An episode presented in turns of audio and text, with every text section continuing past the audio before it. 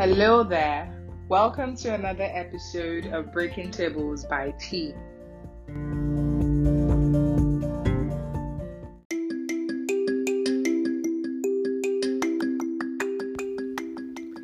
Hey guys, um, it's been a minute. I know I keep ghosting on you guys, but you just have to love me like that. So I have been in Ibadan for about a month, actually maybe more, and I don't know if it's being back home or the fact that I have been interacting with a lot of Yoruba people, um, especially the mamas and the babas, but I have really been in touch with my Yoruba heritage lately. First, let me say to you that I love being a Yoruba woman. I'm a proud Yoruba woman. And I think that the Yoruba culture is so beautiful. The language, the proverbs, the greetings, dressings, and yes, even the accents. I mean, what's not to love? So, today I want to share with you guys um, a couple of things that I love about the Yoruba culture. Um, for those who don't understand Yoruba, just consider this a crash course in the subject. You're welcome. uh, so, the first one is language. Oh my god, I love the Yoruba language so much, and I think it's one of the easiest languages to learn. Um, another thing, now, any Yoruba person will agree with me that there are certain things that are so much sweeter when said in Yoruba, especially when it comes to insults and terms of endearment. So, for instance, um, you can say somebody is stupid. I guess that's okay. But calling somebody an ode, oh my god. I think that's so much deeper and sweeter. Um or calling somebody an akboda there's just a way that your insults get to you man. Always so deep. Uh, when it comes to terms of endearment as well i feel like things are just sweeter and more beautiful when said in Yoruba. So you can call somebody my lover or my husband or my wife or whatever, but calling somebody Yawomi or call me, any be or call me, oh, if me, I'm already even, oh, God, I'm already tearing up. call somebody any of these things and watch them turn into jelly. Like even the non-Yoruba people, like I don't know, there's just a way that it comes across so beautiful. Um, but also you have to be aware of Yoruba demons. They will come here and I will me you too. so they break your heart. So um, just beware but all around it's it's really beautiful. The language is very very nice very very lovely you know? I'm in love with yoruba language. Um so the next one is greetings. So they call yoruba people more ile karo jire and there's a reason for that. The reason simply put is we can greet anybody anything for any reason, like any occasion, you name it, like we've got it covered.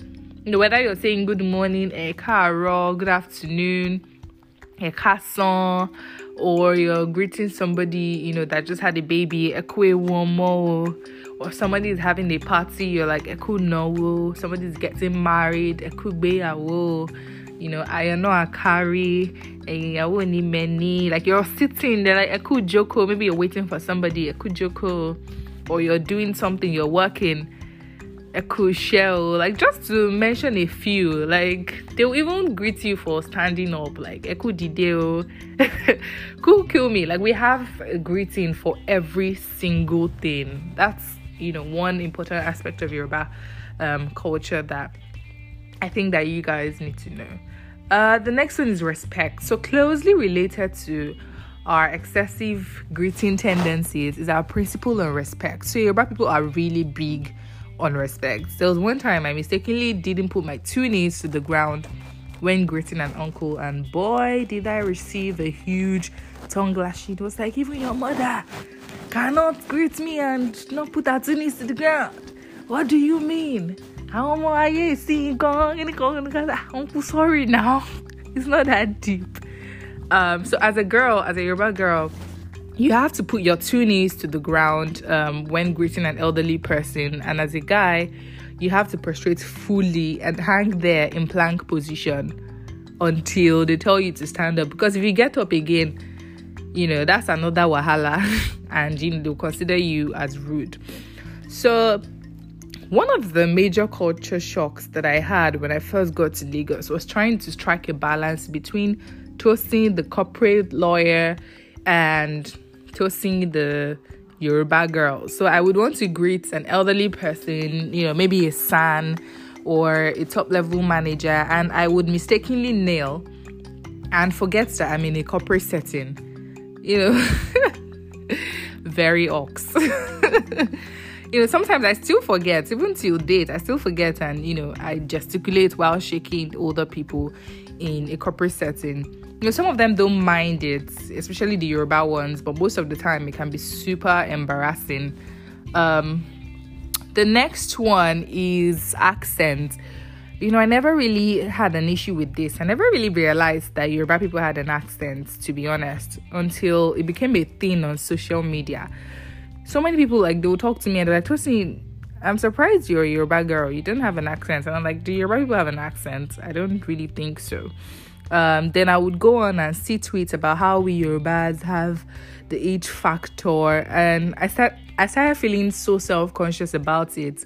And before before I knew it, I actually noticed that sometimes I do have a problem with my H consonant.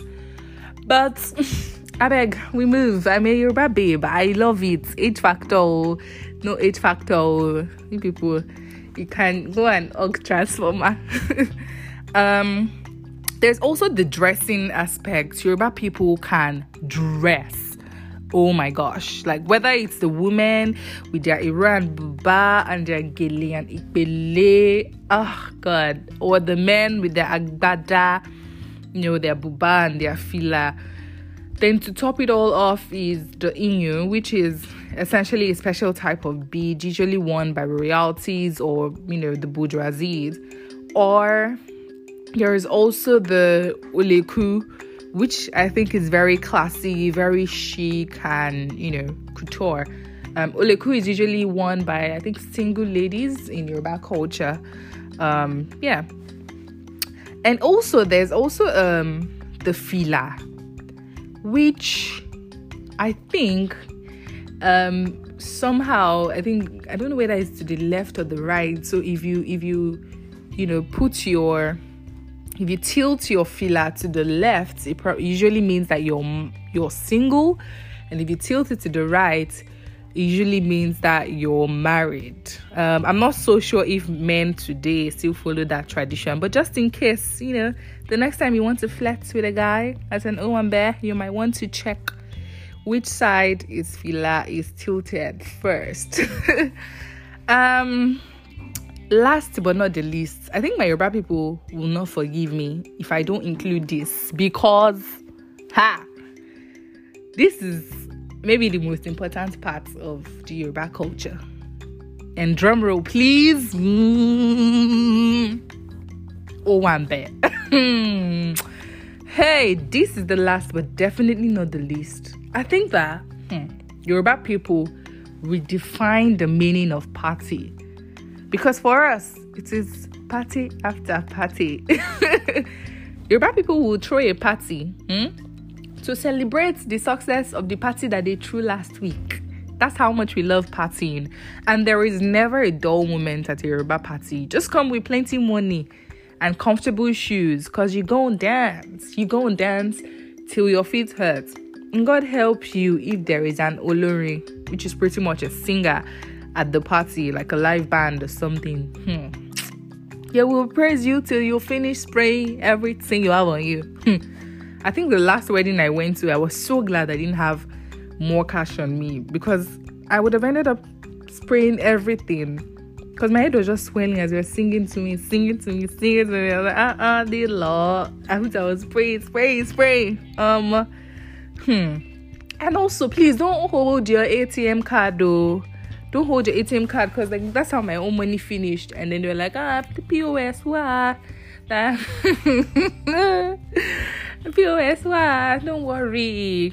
eh, please just don't hold your ATM card. Just have enough cash um for you to spray and then you're done. Ah, may we not be unfortunate in life for you spray everything inside your account because they are praising you. Ah, please, uh.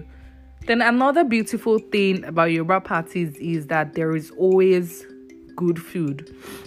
Like it's always interesting when you see those mamas or you know people just going up and down, making sure that people have eaten. You know, alaja ti mommy bola Hey. when you hear those things, just know that you are at a Yoruba party. Ah, hmm. On food as well, please do not throw a Yoruba party if there won't be enough food because you will hate yourself no matter how beautiful the party is no matter how gorgeous the bride and groom look if you don't have food or if you don't have enough food at the party my dear your party will always be the party where they don't give people food to eat lọ party àwọn mọ́mí títí nìyẹn o fún wa lóúnjẹ kíníkan kíníkan ah ah like just you don't want to be that person so these are I think how many did I mention? I think I mentioned about six things about the Yoruba culture that I really love. Um, I love my Yoruba people, man. I can't even deny it. I think we're awesome. We're cool.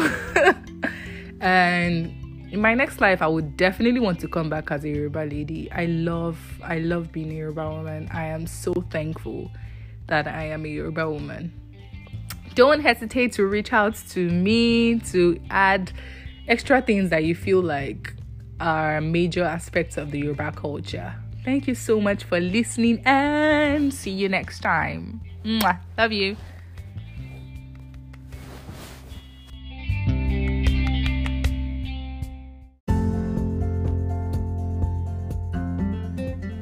Cheers and thanks for listening to Breaking Tables by T. Did you enjoy this podcast? Kindly like and share with your friends. Thank you.